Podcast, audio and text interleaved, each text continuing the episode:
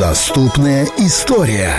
Ярослав Мудрый. Верхний свет э, при виде этого светоча знаний в нашем студии. Ярослав, привет! Доброе утро. Привет, привет. Мы два подавана, готовы учиться у джедая знаний. Что же сегодня нам интересного ты принес? О, сегодня будет, я думаю, очень интересно. Итак, да. Значит, начнем сразу, да? Да, давай, давай, На- давай, На конечно. мой взгляд, вообще история русского народа пестрит примерами подвигов и самопожертвований вообще во все времена. Даже не поспоришь. Да, и сегодня как раз об одном из таких случаев э, я вам расскажу. А конкретно у нас речь пойдет про народного героя Ивана Осиповича Сусанина, которого, уверен, вы, про которого вы слышали. Тот, Тот самый, самый который... Сусанин. Да, да, который поляков это самое на... Да, да, да, развел, он да? самый, он сам развел поляков, неплохо. Значит, вообще эта история берет свое начало в первой половине 17 века. Для России это вообще по-настоящему судьбоносное время, так как э, как раз приходит конец смутному времени. Страна, измученная войнами, разного рода самозванцами, боярским самоуправством, иностранными захватчиками, наконец начинает вообще поднимать голову. На престол был избран новый царь Михаил Федорович из династии Романовых. Ну, вот, помните, да, Да-да-да-да. Земской собор собрали, вот, и избрали там нового царя и новую династию.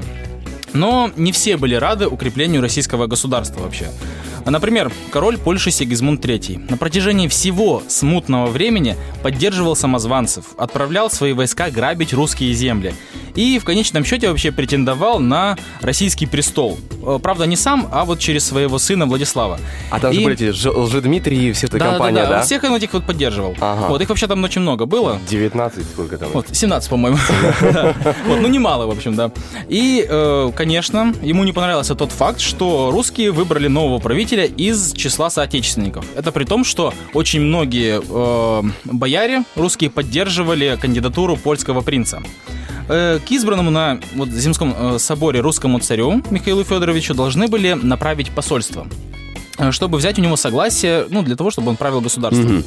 Потому что как раз в то время он с матерью находился в своей родовой вотчине в Костроме. Так. Узнав, что избрали на царство, ну, что на царствование избрали нового царя, Сигизмунд направил в Кострому тоже вооруженный отряд. Видимо, ему сообщили.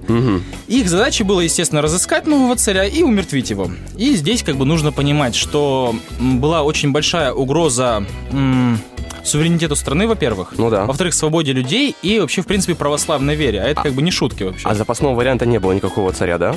Ну, представляете, э, смута Ну была да. до этого. Бояре никак не могли определиться, и тут наконец-то приходит вариант, который в принципе всех устраивает. И эти вот боярские группировки решил как бы, ну, э, ну решил эти вот противоречия. Объединить с собой каким-то ну образом. да, да, да. Мгм. Этот, ну, вариант царя вот этого из династии Романовых всех устраивал. Ага. Вот, и поэтому, как бы, представляете, если бы его убили.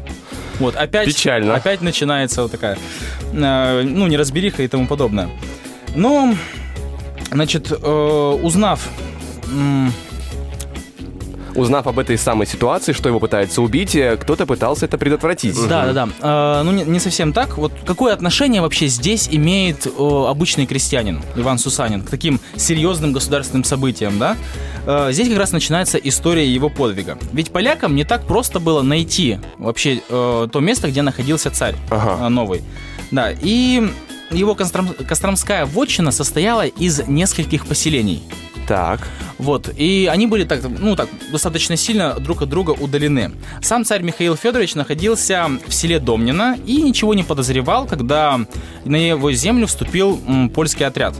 Поляки вошли э, в еще одно поселение, которое было, в принципе, не так уж и далеко от села Домнино. Это называлось поселение Деревеньки. И им требовался проводник, потому что, ну, русские земли, знаете, Ну да, без- да, да, бездорожье, заплутаешь. леса и тому подобное, да.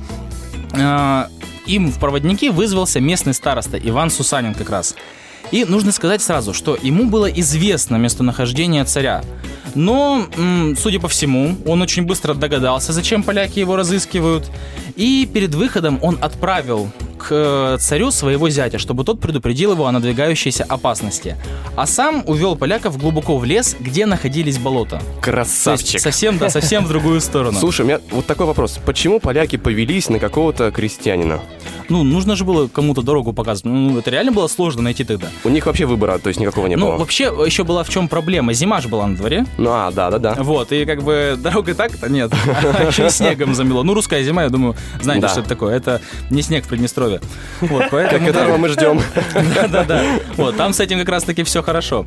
Ну, со снегом, да. Э, Поляки достаточно, ну, как, догадались, что тут что-то не так, но было уже поздно. Он их уже завел в самую чащу, в болото, которое сейчас называется Сусанинские. Вот, насколько нам известно, они долго пытали крестьянина, но тот не выдал им путь к царю. И сами они его вскоре умертвили, и...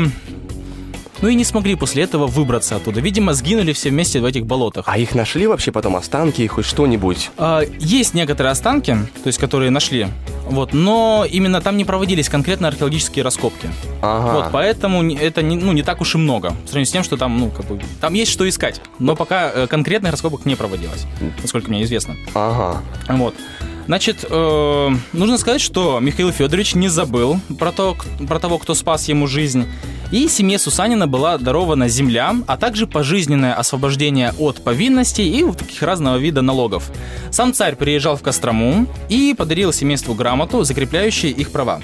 Круто. Вот. И э, вообще про подвиг Сусанина знали не все, а те, кто знал, зачастую не верил в него. Вот, но существует подтверждение. Ну, во-первых, это та грамота, о которой я уже говорил. А во-вторых, вот отвечая на вопрос, на территории, куда Сусанин э, предположительно увел поляков, была найдена польская сабля как раз-таки 17 века. Ну, там не только сабля, но это основная находка, подтверждающая. Ага. А, Польская сабля 17 века. И эксперты подтвердили, что это действительно относится к этому периоду, именно к полякам. То есть это подтверждение того, что польские войны были на этой территории и как раз нашли туда, куда примерно увел Сусанин поляков этих. Слушай, а вот чисто теоретически, если бы Сусанин не появился на их пути, возможно бы они нашли путь? Вполне возможно. Вполне Ух. возможно, что взяли бы другого крестьянина, который бы сломался и отвел бы их. Это прям Либо круто- сами нашли. Это крутой Тогда бы мужик. история поменялась. А, И ты бы рассказывал нам про что-нибудь другое. Или не, или не рассказывал, да.